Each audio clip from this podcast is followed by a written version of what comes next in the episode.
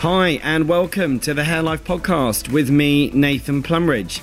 Now, 28 years ago, I was a confused teenager who had no real idea of what I wanted to do as a career, and to be honest, no real passion for anything. But then I found hairdressing.